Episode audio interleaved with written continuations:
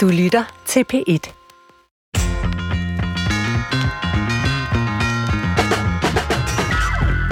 Velkommen til Brinkmanns Brix.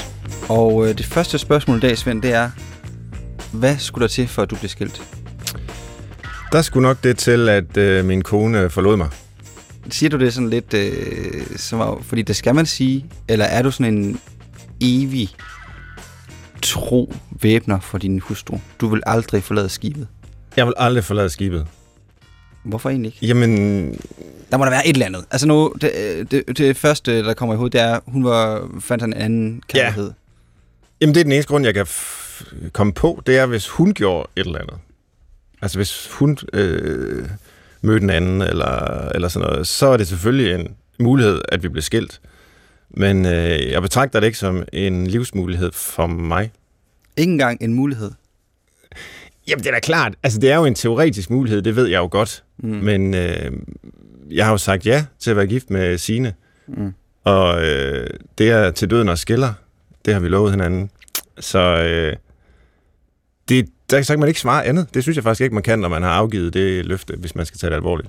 Mm. Du det være mærkeligt at have et ritual i kirken eller på rådhuset, hvor man lovede hinanden at være sammen indtil næste sommer, og så laver vi en evaluering, og så aftaler vi, om vi vil køre et år længere, eller om vi skal sige, det var så det. Øh, det vil være sådan en moderne djøf måde at have en øh, relation på, et parforhold på, og øh, det går jeg ikke ind for. Djøfferne, de må gerne være der, bare ikke ind i ægteskabet. Men tjekker du aldrig lige ind hos dig selv, at det her ægteskab, som jeg gerne vil have, det skal være, øh, får jeg det ud af det, jeg gerne vil, giver det mig det, jeg skal bruge for at komme igennem livet på en tilfredsstillende og lykkelig måde? Det er faktisk ikke rigtig en samtale, jeg går og har med mig selv, Er ikke øh, Christoffer. Nej. Er det, er, altså, er det noget, du kender til, siden øh, du ved, der er noget i psykologien, der hedder projicering, at når man selv går og bakser med nogle tanker, Du skal ikke lave spejl. så overfører man det på andre mennesker. Jeg er nu engang journalisten, og der har jeg den magt at kunne sige, at jeg svarer ikke på noget. Det er dig, der skal svare. Fordi det, jeg så kan spørge dig om, det er, hvorfor du tror du, Ja, ja, ja. hvorfor tror du, at næsten alle, langt de fleste, stræber efter at være i det, som du så er, et ægteskab, eller i hvert fald et parforhold, et langvarigt parforhold, hvor man kan få nogle børn, hvor man kan dele livets øh, dejlige stunder, og hvor man kan have en at være sammen med. Jamen, jeg tror bare, at i alle kulturer, så findes der måder at lave øh, pardannelse på, hvis man skal sige det sådan lidt klinisk, øh, familier på, øh, og det ser meget forskelligt ud rundt omkring i verden. Øh, det er slet ikke alle steder overhovedet, at man gør det, ligesom vi gør i vores del af verden, men overalt findes der normer for, hvordan man gør det. Og de fleste mennesker vil jo gerne nogenlunde passe ind i de normer, som jo så heldigvis er blevet udvidet. Så i dag kan det være mennesker af samme køn, der er par og så videre. Det er en rigtig god udvikling. Øh, men der er stadigvæk en norm om den her øh, langvarige øh, kærlighedsrelation. Øh, måske allerhelst livet igennem, eller allerhelst til døden og skiller, ikke? Øh, og på godt og ondt, fordi når der er en norm, så er der jo også nogen, der måske gerne vil leve op til den norm, men som af forskellige grunde ikke kan det. Mm. Og, og det behøver jo ikke at betyde overhovedet, at de er øh, dårligere mennesker eller forkerte af, af, af den grund. De er bare Øh, ikke Svend Brinkmann. Jamen, altså, hvem ved, om Signe går fra mig i morgen? Øh, Måske efter at have hørt øh, dig spørge om de her. Det, det ved jeg ikke. Hun siger, jeg vil hellere være sammen med Christoffer. Ja. Nej, men altså, men, men sådan er det jo bare. Altså, så måske er der også oven i det en fornemmelse af, hvad jeg tror, vi kan bakke op videnskabeligt, at et langvarigt parforhold er en af ingredienserne i et godt liv. Okay. Det er ikke den eneste, øh, og man kan også godt have et godt liv uden den ingrediens, men så skal der nogle andre ingredienser til. Men der er mange undersøgelser, der viser, at det er øh, en nøgle, eller lad os sige en af nøglerne, til et, øh, et langt og lykkeligt liv, for nu at sige det lidt, øh, lidt banalt. Grunden til, at jeg er efter dig og spørger meget, øh, bliver ved med at spørge ind til din skilsmisse her, det er, fordi jeg har læst en artikel, og i dagen, dagens udsendelse skal ligesom handle om kærlighedsmyter, og alt det, vi går og bilder hinanden ind, og alt det, vi måske også kommer til at leve efter, som måske ikke helt passer. Ja. Men vi begynder lige ved skilsmisserne, fordi jeg læste en artikel i, i netmediet Zetland, hvor en, en øh, journalist karakteriserer dig som øh, kropsliggørelsen af det skilsmisseresistente menneske. Okay. Efter at have hørt en af vores programmer, hvor Ja. vi har øh, parterapeut øh, Ytte Vikkelse med, Ja. Og han interviewer så hende og refererer til den samtale, og øh, hun, han, han, journalisten her har en teori, en tese om, at ja, du kan ikke blive skilt. Du er simpelthen resist- resistent over for det. Det er jo et medicinsk Jeg kan ikke term. blive skilt. Ja, du er ja. kropsliggørelsen af ja, det skilsmisseresistente menneske. Og så hans idé, det er, det er fordi, du er øhm, et øh, lidt kedeligt menneske. og kedelige mennesker bliver ikke skilt lige så ofte. Der er måske ikke lige så mange forventninger for dig, som der er for os andre til, hvad en partner skal kunne. Det har vi lige hørt. Ja, Øh, det- man skal det- bare sige ja, så bliver du. det kan jeg bekræfte. Jytte Vigelsø, som parterapeuten her, som er en form for kærlighedsskue, og er, er også vært på et glimrende DR lydprogram, der hedder Hjerteflimmer for voksne. Mm-hmm. Hun giver ret. Hun siger, det kan da godt være, der er noget om det, at øh, sådan en øh, kedelig midtjysk mand, han øh, vil have statistisk set sværere ved at blive skilt. Men hun har ikke undersøgt det, understreger hun. Det synes jeg trods alt skal med. Det, som artiklen handler om, det er, at hvor, hvor skidt er det egentlig at blive skilt? Ja. Og længere nede i den artikel, der er dagens gæst så nævnt. Gert Martin Hall, der er professor i medicinsk psykologi. Og du bliver så spurgt ind til det her. Er Svend, altså findes der mennesker, som er mindre, der er mindre, øh, skulle til at sige risiko eller chance for at blive skilt? Og øh, Er der forskningsmæssigt belæg for at sige, at Svend Brinkmann er kedelig? ja, lad os starte der. Det har en masse at sige noget om. Jeg har jo kendt Svend i, i mange, mange år. Ja, det er et Og, tillægshistorie. Ja, og vi, vi startede øh, på psykologi sammen. Og jeg kan bekræfte, at Svend ikke er kedelig på Nå. nogen som helst måde. Øh, og det er igennem mange års observationer. øh, blandt andet øh, også at set ham, da han var præ sine. Så det vil, det vil jeg gerne sige. Han er ikke kedelig, så det kan ikke være derfor. Okay. Men er han kropsgørelsen af det skilsmisseresistente menneske? Jeg elsker den, øh, den term, Det er for, voldsomt for, at være, for at være helt ærlig. Øh, og øh, jeg synes, Svend har øh, svaret rigtig godt på, på det. Øh, det synes jeg ikke nødvendigvis, han, øh, han er. Men jeg synes jo, at øh, det, som, som Svend siger noget om, det er jo det her med at have afgivet et løfte og stå ved det, ved det løfte. Øh, og det, det er der jo mange, der gør. Mm. Og der er også mange, der så finder ud af, at de ikke kan stå ved det. Øh, det kan Svend så, og jeg tror helt klart, at der er nogen, der opgiver hurtigere, end Svend nødvendigvis vil gøre. Eller oplever nogle ting, som gør, at de ikke øh, kan se sig selv i parforholdet. Og det har Svend sandsynligvis ikke oplevet. Så ja, det kan godt være, at han er definitionen på det, men jeg tror ikke, det er, fordi han er kedelig, at han er definitionen på det. Hvad er det så? Fordi du har jo forsket det her med, hvorfor folk bliver skilt, og vi skal vende endnu mere tilbage til det, men jeg bliver nødt til lige, inden jeg slukker min mikrofon her, og, og høre, hvad er det så, der gør, at folk bliver skilt? Det er faktisk meget interessant, fordi det har, det har gennemgået en udvikling over de sidste 50 år. Øhm, for 50, 60, 70 år siden, så var grundene sådan meget adfærdsrelaterede. Det vil sige, hvis de oplevede vold eller utroskab, for at tage to øh, gode eksempler. Okay. Men grunden til, at folk bliver øh, skilt nu, handler mere om sådan nogle følelsesmæssige, emotionelle, psykologiske faktorer, som at de ikke føler, at de kommunikerer godt med deres partner, at kærligheden har forandret sig, at de ikke føler sig tæt på deres partner osv. Så der har simpelthen været en, en bevægelse. Og øh, vi lavede en, en meget, øh, et, et studie i Danmark øh, på det, og der var en, en meget sjov øh, anekdote, øh, som gik ud på, og øh, vi spurgte folk, hvorfor de blev skilt. Og øh, der var så en, øh, der skrev, at min mand ville gerne skilles for mig, fordi jeg ikke havde set Star Wars endnu. Okay. Og det blev simpelthen øh, overskriften på artiklen, I hadn't seen Star Wars yet, and other motives for divorce. Hvor, hvor seriøst var det? Det vil jeg blive nødt til. Altså, det ved jeg jo heller ikke, hvor seriøst det var. Men det er det der med, at nogle gange så er det dråben, der får bedre til at flyde over i virkeligheden. Øh, og det, det, det handler om i, i virkeligheden også, det er jo, at vi har bevæget os. Vi har bevæget os fra at være afhængige af andre mennesker i forhold til at overleve, i forhold til at øh, måske få en eller anden status i, øh, i samfundet og, og så videre. Og det betyder, at der er også nogle andre motiver, der binder os sammen, og der skal nogle andre, andre ingredienser i. Lige læste en artikel fra Kina, øh, som oplever eksploderende skilsmisserater. Sandsynligvis fordi de bliver rigere og rigere, og kvinderne ikke er afhængige på samme måde af mændene, så de gider ikke at tage deres pis, og der skal nogle andre ting til. Og det er også nogle af de ting, vi ser i Danmark, øh, at der er simpelthen bare andre motiver for skilsmisse. Jeg, har mange flere spørgsmål, men vi bliver nødt til at gå i gang med alle de her kærlighedsmyter, som vi har forberedt, Svend, fordi vi skal igennem forelskelsen, kærligheden, og så vender vi tilbage til skilsmissen. Øh, Ja, du har Ja. en lang liste, du skal have fyret af, så jeg synes, vi skal... Det er bygget lidt op som øh, sådan nogle faser i, øh, i et øh, parforhold. En forelskelsesfase, og så en fase, hvor kærligheden etablerer sig, og så kan det ende med en skilsmisse. Og der er jo så en lang række myter, som vi har fundet frem. Talemåder øh, er nogle af dem også, og dem vil vi så øh, afprøve og få øh, din øh, videnskabelige, øh, videnskabeligt begrundede holdning til Gert Martin Hall. Og det er rigtigt. Det skal man deklarere sådan noget i, øh, i øh, sandhedens tjeneste, at vi, vi kender hinanden helt tilbage fra psykologistudiet. Du var simpelthen tutor for mig, da jeg begyndte i 1997 på Aarhus Universitet. Ja. Så du var en af de ældre studerende, som man øh, så optager og tænkte, hvis jeg en dag kan blive lige så sej som Gert. øh, så det, det prøver jeg stadigvæk. Ja. Nå, men altså, lad os gå i gang med myterne om øh, kærlighed, og øh, vi begynder med forelskelsen, som sagt. Og noget af det, man ofte hører, det er, du tiltrækkes af din mor eller af din far. Den, du forelsker dig i, det er i virkeligheden en eller anden repræsentation af en moder- eller faderfigur.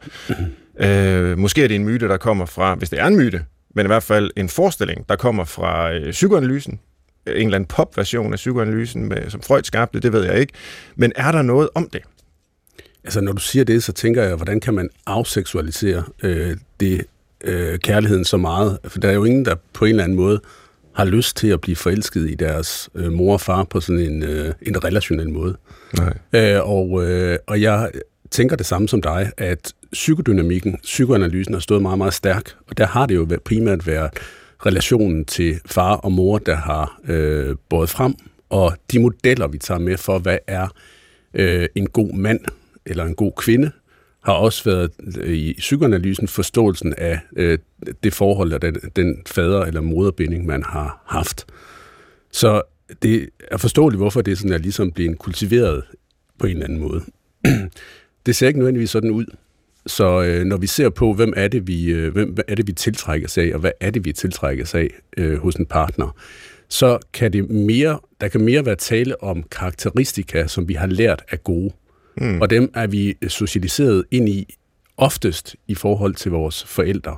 Så hvis man er høflig, hvis man er god etikette, hvis man er fræk eller et eller andet andet, så er det ofte at noget, der har ligget i familien som noget godt, og det kan godt være refleksioner af det, som faren eller moren har været. Mm.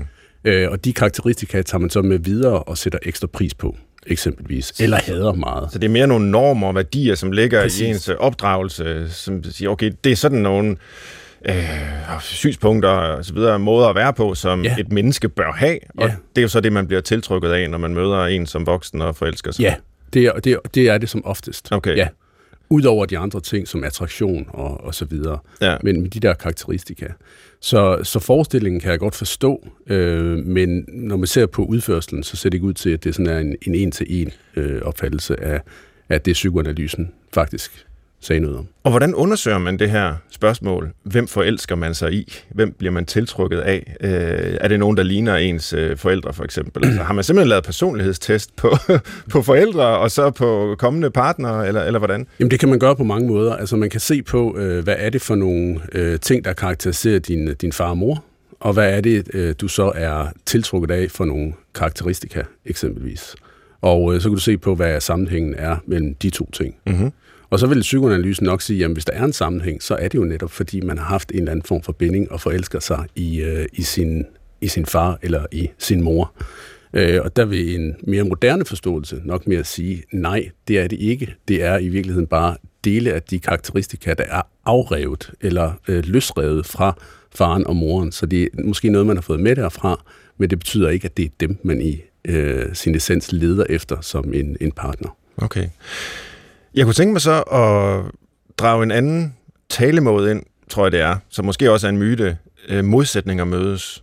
Opposites attract, siger man jo også på engelsk. Så det er sådan en international øh, forestilling, der er lavet utallige Hollywood-film, hvor hvad ved jeg, den rige øh, snob møder den øh, fattige hjemløse, og så bliver de forelsket og får et eller andet øh, fantastisk øh, kærlighedsforhold øh, ud af det. Og på en eller anden måde, så er det jo lidt den omvendte af det, vi lige var inde på. Fordi hvis man bliver tiltrykket af øh, en person, der minder om ens øh, forældre, så må man jo regne med, at det er en person, der minder om en selv, fordi man jo nok selv minder om ens forældre.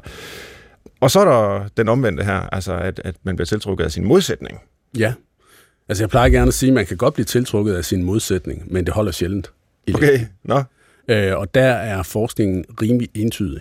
Øh, og den siger, at det kan godt være, at man bliver tiltrukket af en masse forskellige mennesker, men hvis man skal udspille det her parforhold over tid, så gennemsnitligt, så er det lige børn, der leger bedst og der vinder i længden. Okay. Det betyder ikke, at man skal giftes med sig selv, heldigvis.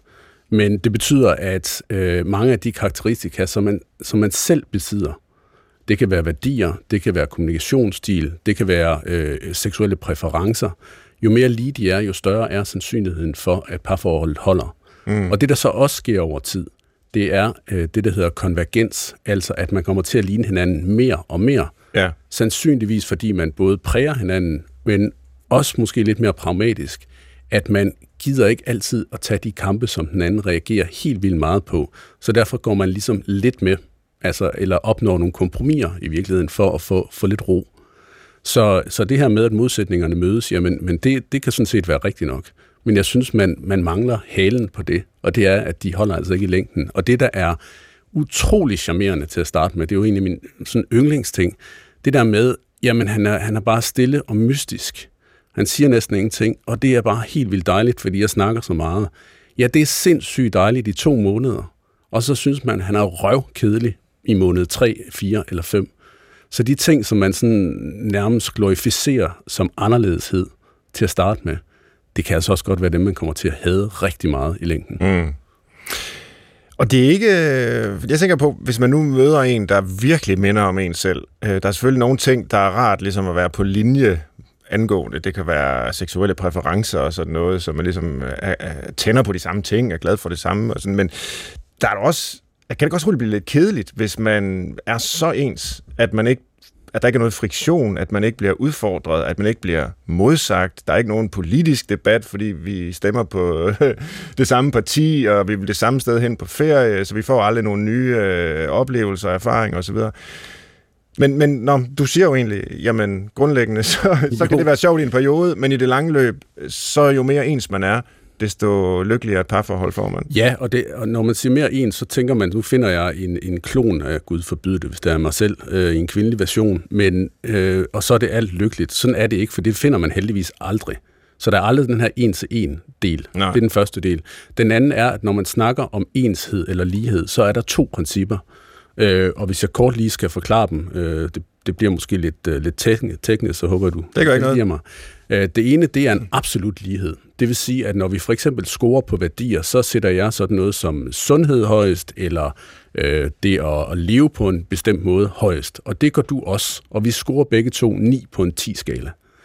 Den anden, det er den, der, der hedder en, en, en øh, relativ lighed.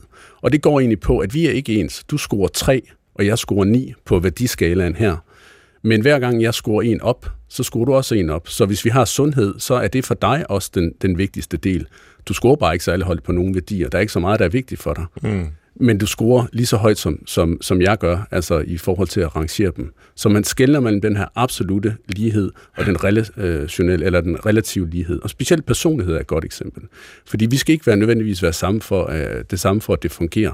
Der er det ikke den absolute lighed. Vi skal ikke være lige ekstroverte, vi skal ikke være lige open og så videre. Men vi skal helst score i det samme mønster, Okay, hvis det giver mening. det giver mening. Ja, Og hvis vi skal konkludere lidt på de to øh, udsagn, vi har gennemgået indtil videre, så kan vi sige, hvad den første angår, man bliver tiltrykket af sin mor eller far, altså en forælder, så er den, hvad vil du sige, er den muligvis sand, men Den- af nogle er- andre grunde, ja End man præcis. tror. Den er, den er delvis sand. ja.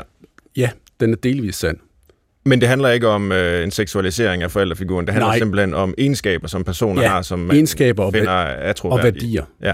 Øh, ikke nødvendigvis udseende, ikke nødvendigvis seksualitet, det har man forhåbentlig ikke en eller anden øh, øh, viden omkring, kan man sige. Så, så det handler det ikke så meget om. Så delvis sand, og den anden modsætninger mødes. Øh, ja, den er måske sand i betydningen, man kan godt blive tiltrukket Kort af sin sigt. modsætning, men i betydningen, at man får et øh, langt og lykkeligt parforhold, så er den falsk. Ja. ja.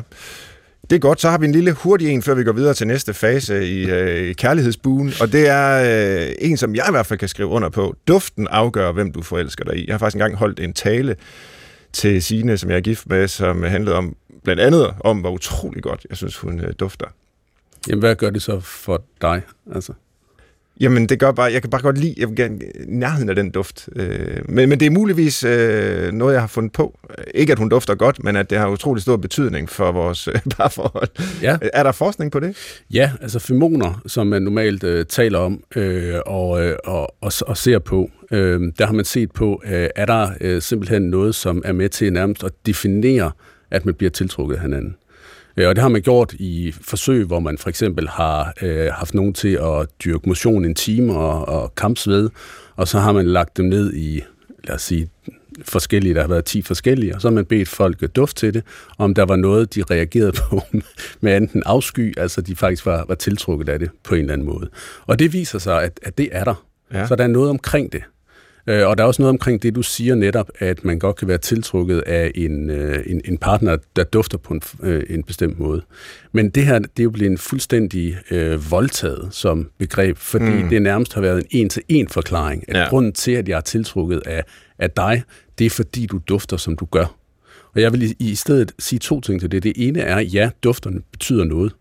Det andet er, der hvor de i virkeligheden betyder rigtig, rigtig meget, det er, når man ikke kan lide duften af den anden. Okay. Så selvom du måske er øh, tiltrukket af dem udseendesmæssigt eller personlighedsmæssigt, hvis du synes, de, de, de lugter af lort, Altså, så kan du simpelthen, kan du simpelthen okay, bare det var ikke være, også en voldsom okay, okay. Jeg slap af, ikke? Men, men, men hvis, du virkelig, hvis du virkelig synes, at de lugter dårligt, ja. altså sådan, øh, det kan være deres øh, øh, i munden, altså sådan deres ånde, eller, eller, eller deres sved, eller noget andet, så bliver det svært over tid og, øh, og, og, og fysisk øh, virkelig øh, give dig hen og, og tænde på det, og så bliver ja. det et problem.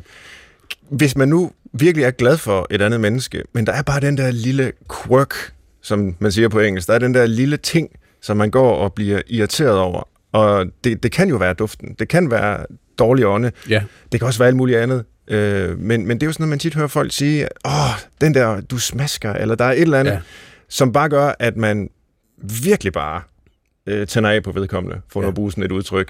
Men egentlig så kan man godt, man, man, man skammer sig måske lidt over det, fordi jeg kan jo grundlæggende godt lide dig, og så er der bare den lille ting. Kan man arbejde med det? Eller må man bare sige, hvis der er sådan en ting, så er det lost cause. Jeg ved ikke, hvorfor jeg har så mange engelske udtryk i dag. Det, det må jeg undskylde derude lytterne.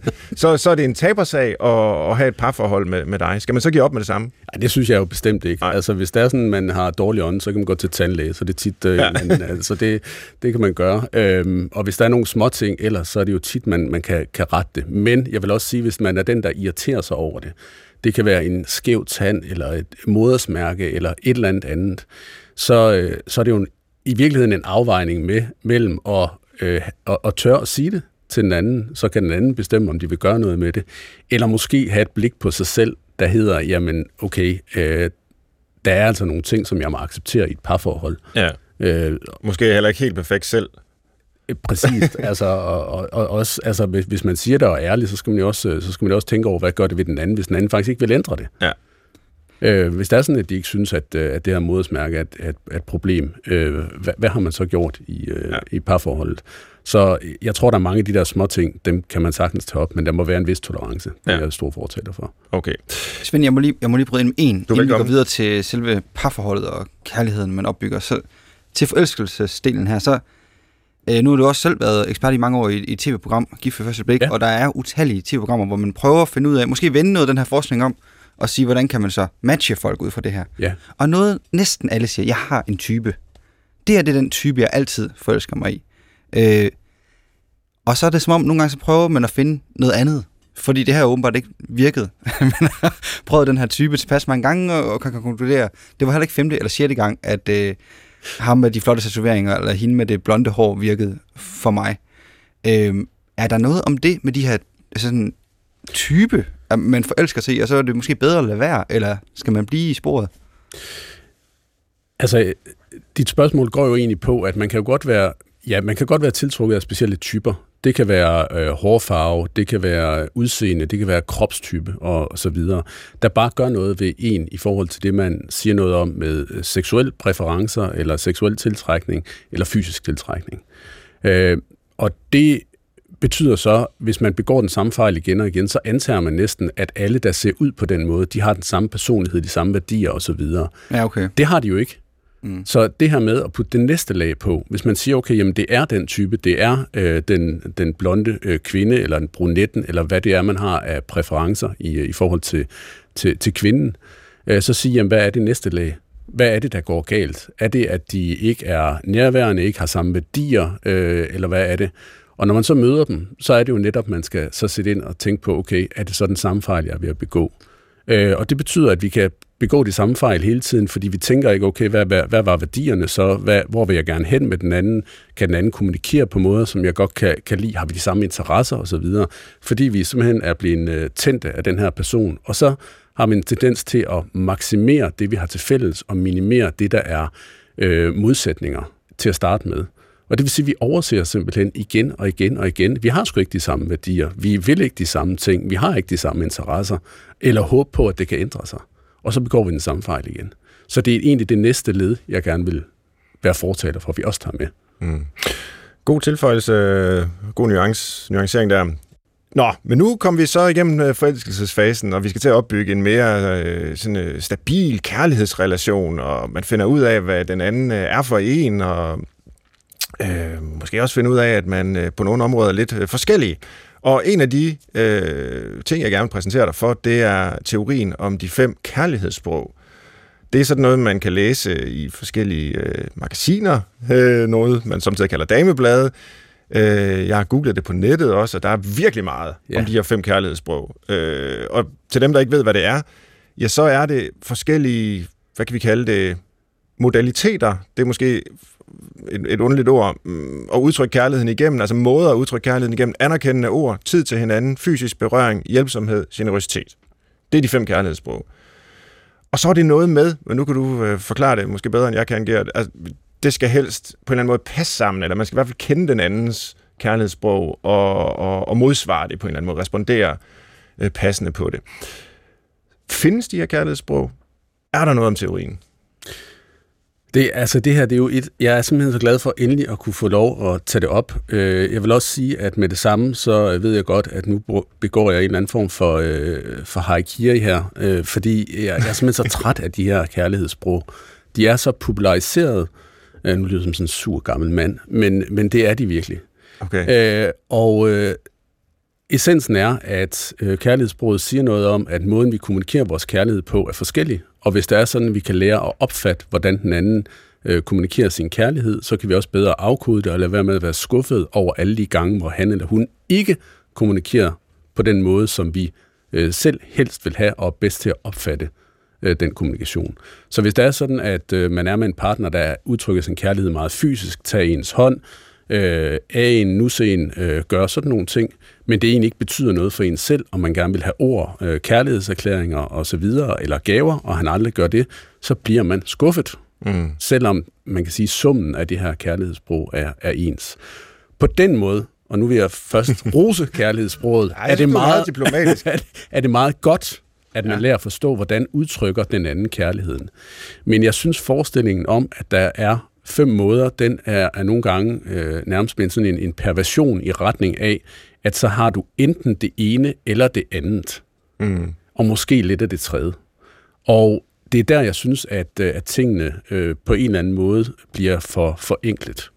Altså, vi er øh, 8 milliarder mennesker, og der er fem kærlighedssprog, og så er det ligesom det, vi, øh, vi, vi definerer os selv ved øh, alle sammen.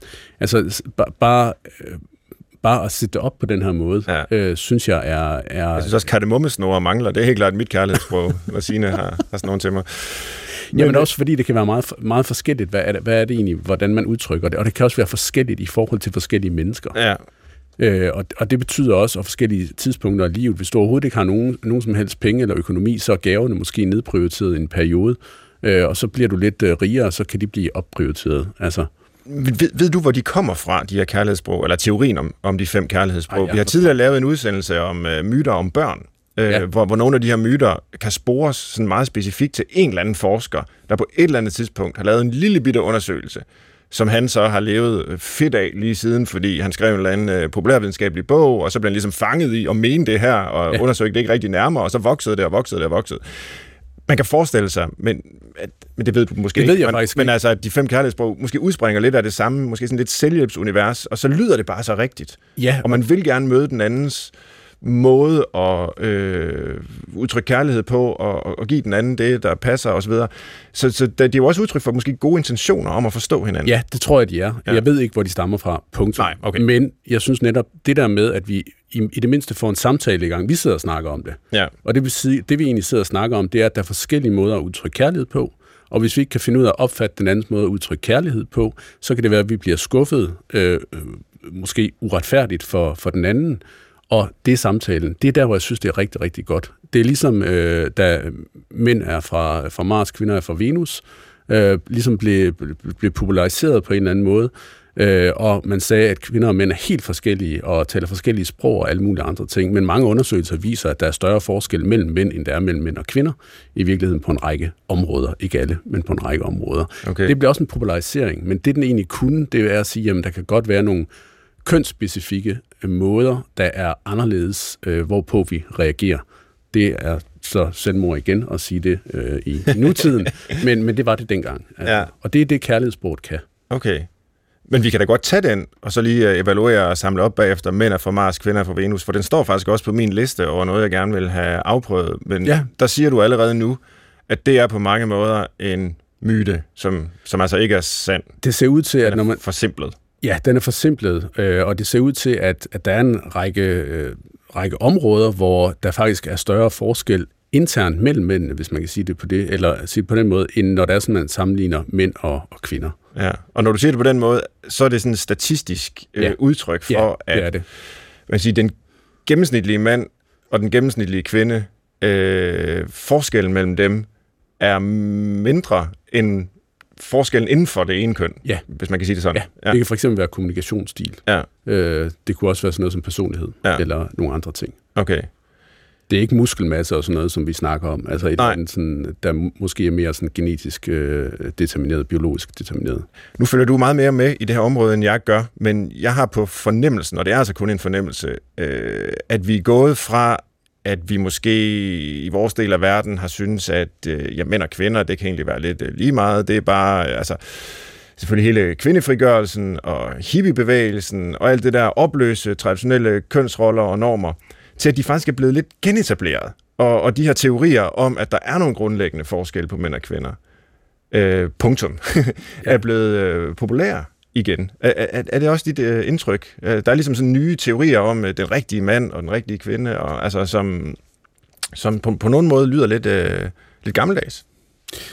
Ja, altså det er rigtigt, det er jo, det er jo virkelig et springfarligt øh, område at, Ja. ja. at bevæge sig ind i, men jeg tror, at det, der sker nu, er, øh, at man har haft meget fokus igennem de sidste hmm, måske 20 år på forskellige mandetyper. Så den mandetyper, den metroseksuelle, eller den bløde mand, eller et eller andet at der er øh, mulighederne for mænd til at være på forskellige måder udvidet i en, en grad. Og det betyder, at man kan godt stadigvæk tale om typer af mænd som sådan. Øh, den følsomme type, den hårde type osv., men der er bare flere typer, man sådan kan, kan udtale sig som, eller kan, kan være i, og det ligesom er respekteret og, og okay. Så på den måde uh, tror jeg også, man har fået udvidet især mandrollen mm. igennem de Ja. sidste 10-20 år. Jeg ved ikke så meget med, med kvinderollen, synes jeg måske ikke, men det er sådan mere min, min egen opfattelse, at den, den har bevæget sig så meget, fordi den, den, den, den bevæger sig rigtig, rigtig meget fra især øh, slut 60'erne op til måske 2000, altså hvor der Ja. ja. var en, en stor grad af frigørelse, heldigvis for kvinderne til at være mange forskellige ting. Ja. Jo, men der er jo helt sikkert også forskellige øh, strømme i vandet for tiden. Altså, der er jo helt klart den der udvidelse af manderollen, og den følsomme mand, der træder frem og er i kontakt ja. Netop med sig selv, og sådan er, er jo en variant. Øh, Men, men jeg tænkte også, altså bare hele den der øh, retorik om, der findes mandehjerner, og der findes øh, kvindehjerner, og det er så helt forskellige måder at, at eksistere på i verden, også som psykologisk væsen Ja, øh, som jo på mange måder har lidt samme problem som det her med mænd er fra Mars, kvinder er fra Venus, nemlig at øh, jamen, altså, øh, forskellen inden for det enkelte køns ja. Måde at fungere på, også hjernemæssigt, er, er langt større end den gennemsnitlige forskel mellem kønnene. ja, Ja. lige præcis. Okay. Altså, ja. Så det, det, den, den kan vi godt ligesom aflive. Altså nu ligger der så også i udtrykket mænd er fra Mars, at det er noget med krigeren, Ja, øh, den udfarende, øh, beskytteren, ja. Ja. øh, den der nedlægger byttet, og, og så kvinder fra Venus, det er den passive, øh, omsorgsgivende, sådan helt øh, arketypiske øh, forestillinger, ikke, som man kan finde et eller andet øh, pop-evolutionært belæg for, måske. Ja, men så tænker jeg sådan stenaldermenneske, ja, man præcis, nærmest ja. øh, siger noget om. Ikke? Ja. Altså, og, og stenaldermennesket øh, kan jo godt være et, et udgangspunkt, men vi er også blevet socialiseret, og der er en socialisering, der spiller ind på vores evolution. Ja. Øh, og der er nogle kulturelle øh, måder at være på, og normer, som også er med til at forme os, og i hvert fald med til at forme det udtryk, som vi, øh, som vi har. Øh, og det betyder nok, at, at jeg tror, der er, ikke er så mange kvinder, der kan genkende sig i det her med at være den her øh, passive, øh, servicerende øh, rolle sådan i, igennem et helt liv. Og også omvendt for mændene. Vi kan måske nå en lille hurtig en, øh, før vi går videre til øh, det sidste kapitel, nemlig skilsmisser, som jo øh, en del parforhold ender med, eller ægteskaber ender med. Og det er forestillingen om den eneste ene. Ja. Og det er jo både øh, sådan nærmest en metafysisk forestilling, som jeg ikke ved om ret mange tager alvorligt, at det ligesom er forudbestemt, at der er en til dig derude, og du skal bare finde vedkommende. Øh, det, det, det, det lyder i mine ører lidt mystisk. Øh, så, så i en mere, hvad kan man sige, lavpraktisk fortolkning, så er det måske bare noget med, at der er en helt specifik type menneske, du skal ud og, og finde, og dit liv lykkes, dit parforhold bliver en succes, hvis du møder vedkommende, og hvis ikke, så er det bare ærgerligt, Sonny Boy. Ja. Jamen, hvad, jeg tænker, du, du har jo været gift med Signe i, i hvor lang tid? 25 år? 24 Siden år? 2001, ja. Ja, det, det, jamen, det er 22 Det år. nærmer os sølvbryllupsalderen. Er det så den eneste ene? Jamen, det, det er det jo. Øh, fordi jeg, jeg har sagt ja til Signe og valgt, at vi skal være sammen. Øh, og hun har lige så, øh, heldigvis. I hvert fald indtil videre. Håber, det fortsætter. Men øh, jeg er jo ikke blind for, at der også er en masse tilfældigheder i, hvordan vi mødtes, og hvis ikke lige vi havde fået øjenkontakt den aften, så kunne der jo være sket alt muligt andet i livet. Så det er jo ikke, fordi jeg tror på en skæbnebestemt eneste ene.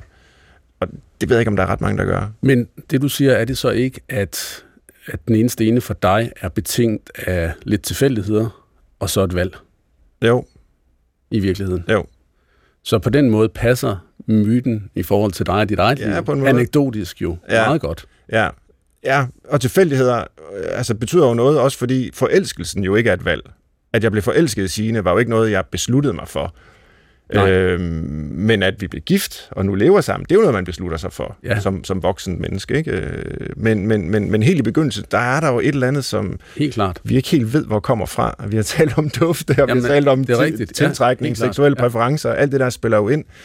Øhm, Men hvis jeg må tage den lidt videre, Ja. øh, ved dig, det er ikke for at undgå at svare på, på spørgsmål, men lad os nu sige, Gud forbyde det, at, øh, at Signe forlader dig. Øh, af en eller anden grund. Øh, og du øh, efter at have, have grædt dine tårer i, i nogle år, øh, og, øh, og ligesom kommer op på hesten igen, tror du så, at du kunne finde den eneste ene nummer to? Jeg siger ikke, det er det samme som Signe, så der er ingen konkurrence. Signe, undskyld. Den eneste er anden. Ingen, den eneste anden, ja. Øh, det er jo lidt svært at forestille sig. Altså... Men jeg kan jo bare konstatere, at det gør mennesker. Og hvis jeg er som de fleste andre mennesker, og hvorfor skulle jeg ikke være det, så vil det vel også være muligt for mig. Ja, og der har du egentlig svaret på mit spørgsmål. altså meget elegant i virkeligheden, fordi den eneste ene kan vi godt føle og opleve af dig, Ja. men når vi virkelig har hånden på hjertet, og også, jeg tror de fleste, fl- inklusive mig selv, men også måske mange af lytterne, har oplevet følelsen af, at det her er den eneste ene, og det har faktisk været rigtigt. Det har været sandt i det øjeblik, det er sagt, og i ja. måske 2, 3, 4, 10, 15 år. Og så er der sket, det kan være, der er sket noget, det kan være, at kærligheden har forandret sig osv. osv. Og så øh, har man oplevet det samme igen hos en anden.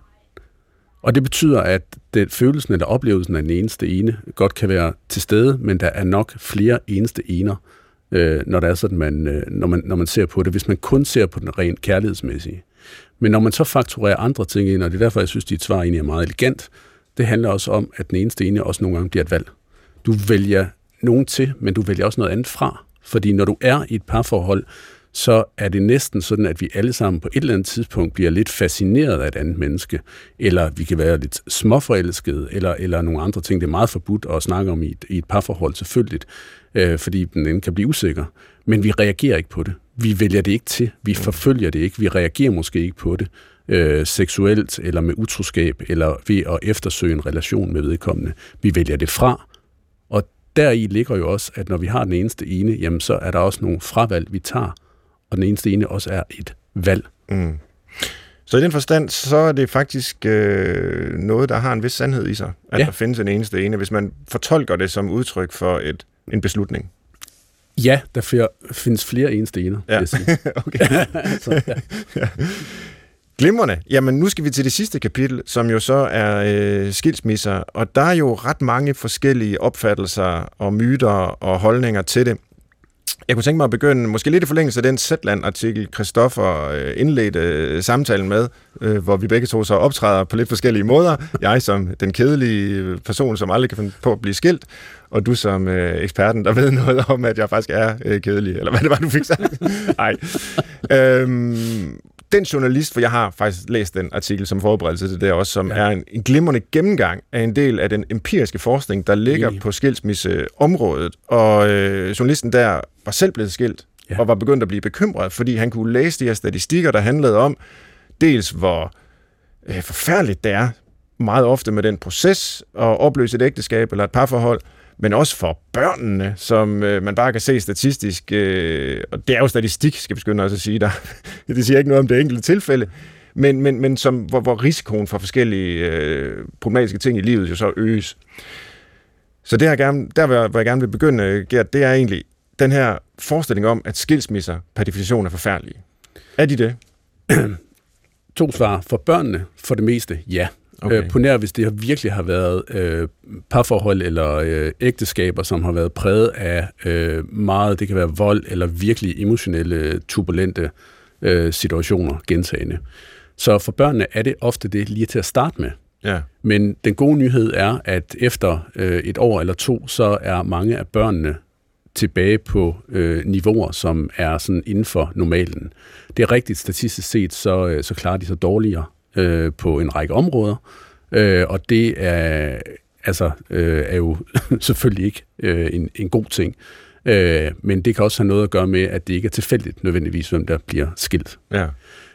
I forhold til de voksne, så er det lidt mere varieret. De fleste oplever, at det at blive skilt eller gå fra nogen, det også er øh, en besejring af deres forestilling om den eneste ene, eller skulle være sammen med nogen. Så det er et nederlag.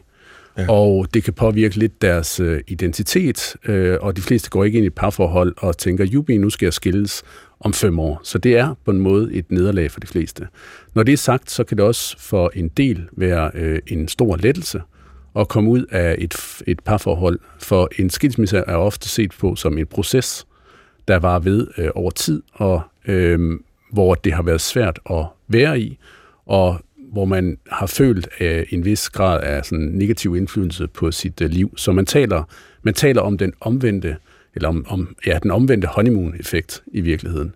Altså den effekt, hvor man faktisk bliver øh, lalleglad og lettet, mm. øh, når man er ude af det her parforhold.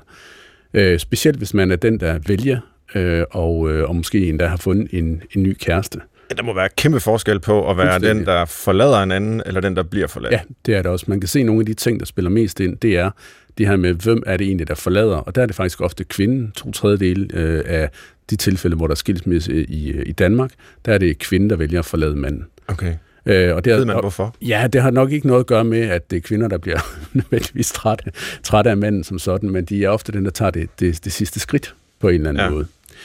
Den anden del øh, af det, det, det går så på, at, øh, at statistisk set, så når man kommer ud af en skilsmisse, så, øh, så, så for de fleste mennesker, så påvirker det deres psykiske og fysiske sundhed negativt.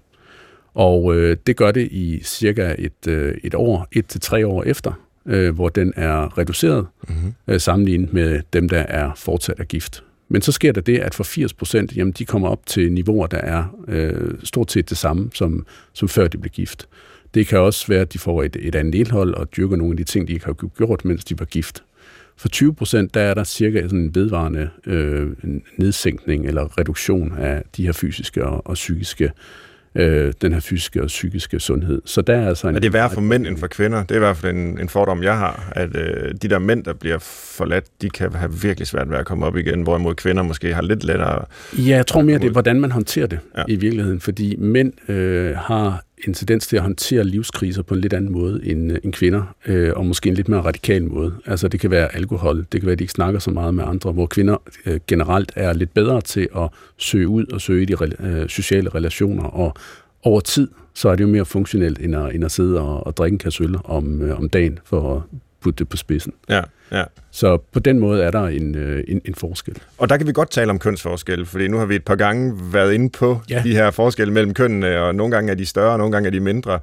Øh, men det du siger nu er, at der faktisk er områder, hvor man godt kan se, at der er en forskel øh, på kønnene. Så ja, det betyder altså, ikke, at alle mænd er sådan, og alle kvinder er sådan selvfølgelig. Stor, stor forskel ja. individuelt inden for mændene og sådan, ja. sådan noget, men, men generelt så ser det ud til, at kvinder er lidt bedre til at søge øh, hjælp i deres nære relationer, og, og mændene har en tendens til at sidde og holde kortene lidt tættere til, til kroppen, og håndtere det på en måde, som over længere tid, i hvert fald for sundheden, er lidt mere dysfunktionel, end det er med kvinder. Ja. Mm.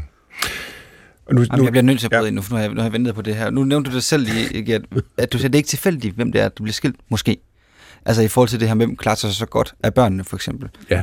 Øh, hvem er det, er det sociale grupper, der er værre? Er det, er det noget med IQ? Altså, hvad er det, hvem er det, der bliver skilt? Og hvor, hvorfor er det så? Det måske også har noget at gøre med, hvordan eksempelvis børnene klarer sig, måske også hvordan parterne klarer sig? Ja, altså der er virkelig øh, godt skilsmisseforskning, også fra Danmark. Øh, Rockwoodfonden fonden har lavet øh, ret godt skilsmisseforskning, og, øh, og, og nogle af de ting, som, øh, som ser ud til at påvirke, øh, det er sådan noget som øh, uddannelsesniveau, at det ofte er dem med et lidt lavere uddannelsesniveau, der ofte bliver skilt eksempelvis. Øhm, og så er der sådan en række faktorer, nu nævner jeg bare en af dem, fordi jeg synes, det er, er meget, meget interessant, som er med til at øge risikoen for en skilsmisse.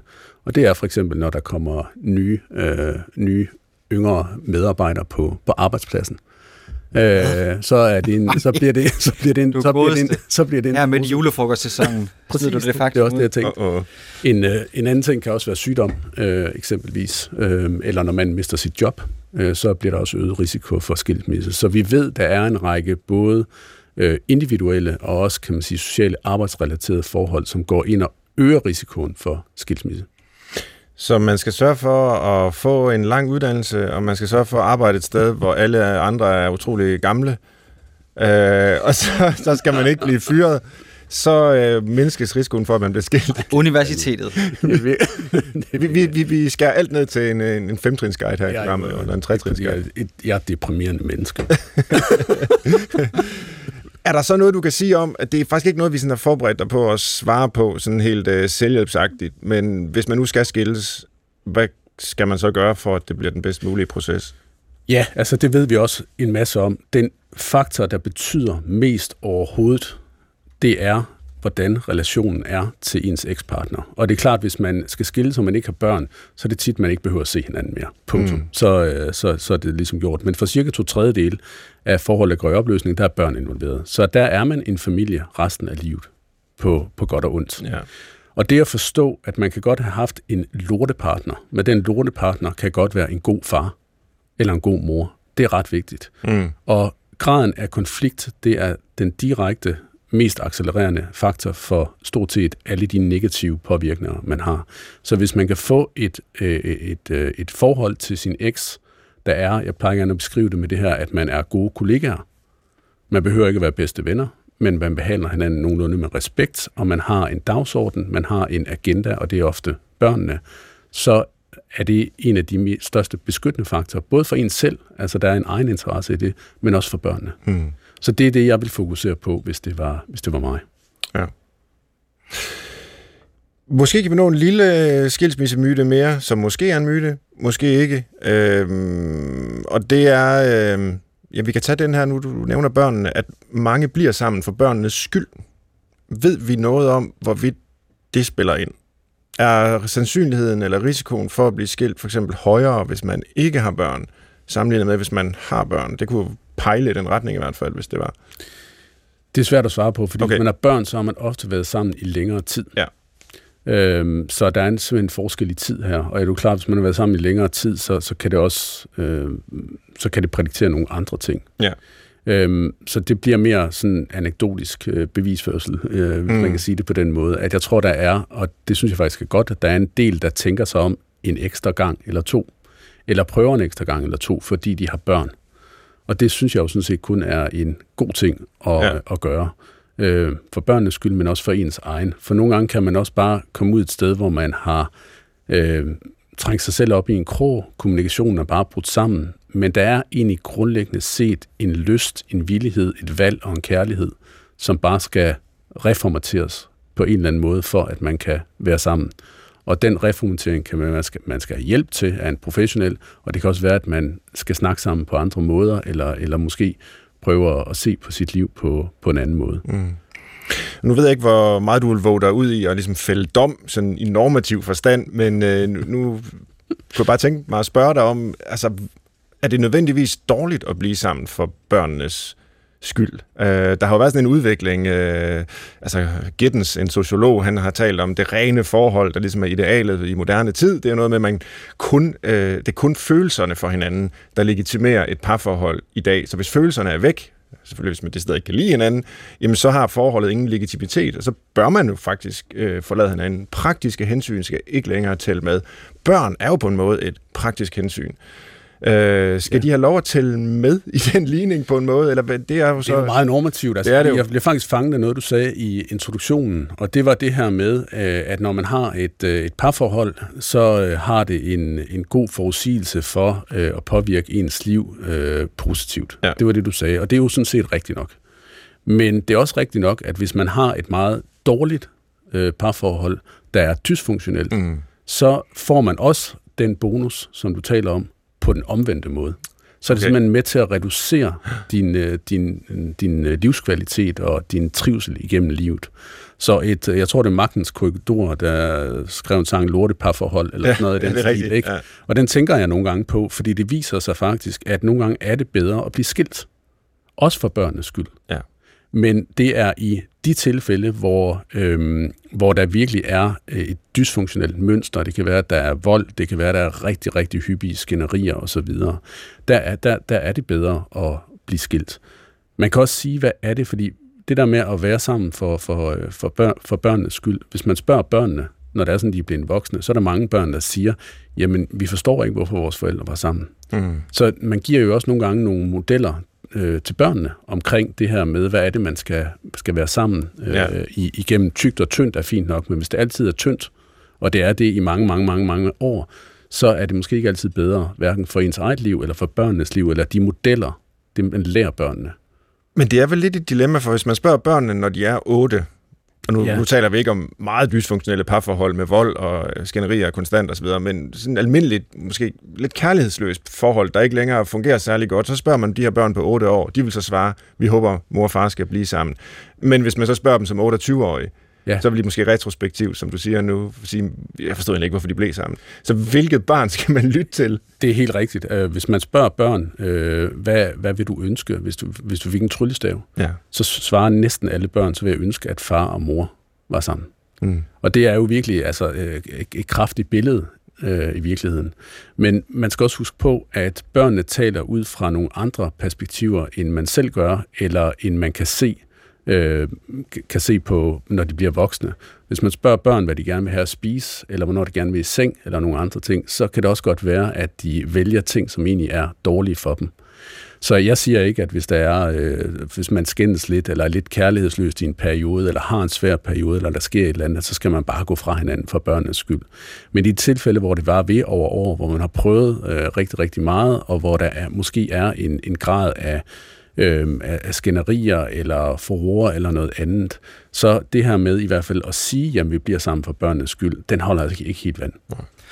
Jeg har øh, tænkt mig, at vi lige laver listen lidt om, som vi afslutter med. Men nu er vi ved vejs ende. Og øh, det er fordi, at, at ingen af jer kunne lige regne ud, hvor, ham, hvor den der kærlighedssprog kom fra. Jeg har googlet. Gary Chapman øh, var øh, en øh, sådan ægteskabsrådgiver øh, i en baptistisk kirke i USA. Gennem en årrække opdager han, at når jeg rådgiver ud fra de her fem kærlighedssprog, så er der bare en god succesrate blandt de par. Sådan. De uh, lærer at tale sammen. Uh, det er nærmest en, altså det er en lang succes, og det beskriver han så også i bogen, som er solgt i 11 millioner eksemplarer. Kun på engelsk, sådan oversat til 49 sprog derudover. og han fortsætter succesen med at skrive om, uh, hvordan man gør som forældre, de fem kærlighedssprog, og blandt teenager, og medarbejdere på arbejdspladsen, og altså han har virkelig fundet en guldkald Ja. her, må man sige, de fem kærlighedssprog. Imponerende. Det jeg så tænker, jeg kan bruge jer to til, det var jo, hvis vi skulle øh, have en titel på en øh, bog om kærlighed, der kunne sælge lige så godt. Øh, og jeg giver titlen, og så skal I så komme med de tre øh, myter, vi skal bruge. Lev efter kærlighedens myter. Og så skal du I vælge tre, der faktisk vil hjælpe dig. Nu har I været igennem en masse. Hvilke tre myter vil man faktisk kunne bygge et godt kærlighedsliv på? Altså den eneste ene i den forståelse, som, øh, som Svend og jeg er kommet frem til, er mm. Mhm. jo ret god. Der er lidt tilfældighed, der er et valg, og der er også en forelskelse og nogle følelser og en historik. Så jeg skynder mig at tage den nemme. Svend, så er det Den, dig. den sad jeg også og, og tænkte på. Jeg ved heller ikke, hvorfor vi skal have tre, men det var fordi, det plejer vi at have i listen. Ja, Nu ja. må vi... Jamen, øh, det kunne så være øh, duften. Hmm. Den betyder noget. Den Og i betyder hvert fald ikke skal alt. det ikke dufte dårligt, Nej, det skal ikke dufte dårligt. hvis man siger det. Ja. Man skal kunne lide lugten i bageriet. Ja. Ja. Kan I finde det sidste? Jamen, Så kan alle lyttere finde Jeg kærlighed. synes også, vi skal introducere sådan lidt uh, grus i maskineriet. Ikke? Altså, ellers så bliver vi arbejdsløse og kan ikke lave Ja. udsendelser og sådan noget. Godt. Så, så bare bliv ved med at tro på den der med, at modsætninger mødes. Ja. Så har vi øh, sat lidt søvn derude. Jamen, det er perfekt. Det var, det var public service, Christoffer. Tak for det. Og byde ind med en lille historisk redegørelse. 11 for, hvor millioner eksemplarer. Det er alligevel siger det bare. Ja, Det kan du ikke engang hamle op med. det kan jeg Men godt nok ikke. Nej. Endnu. Men, øh, Nå, du har lyttet derude til Brinkmanns Brix i dag med Gert Martin Hall, der er professor i medicinsk psykologi ved Københavns Universitet. Tusind tak for din hjælp, Gert. Øh, det var virkelig oplysende at høre dig afkræfte en hel del kærlighedsmyter, og måske også sige, at nogle af dem faktisk delvis holder vand. Brinkmanns Brix er tilbage i næste uge. Det er Svend Brinkmann og Christoffer Heidehøjer, der står bag. Skriv til os på brinkmannsbrix, og ellers så glæder jeg mig til, vi høres ved. Tak for i dag.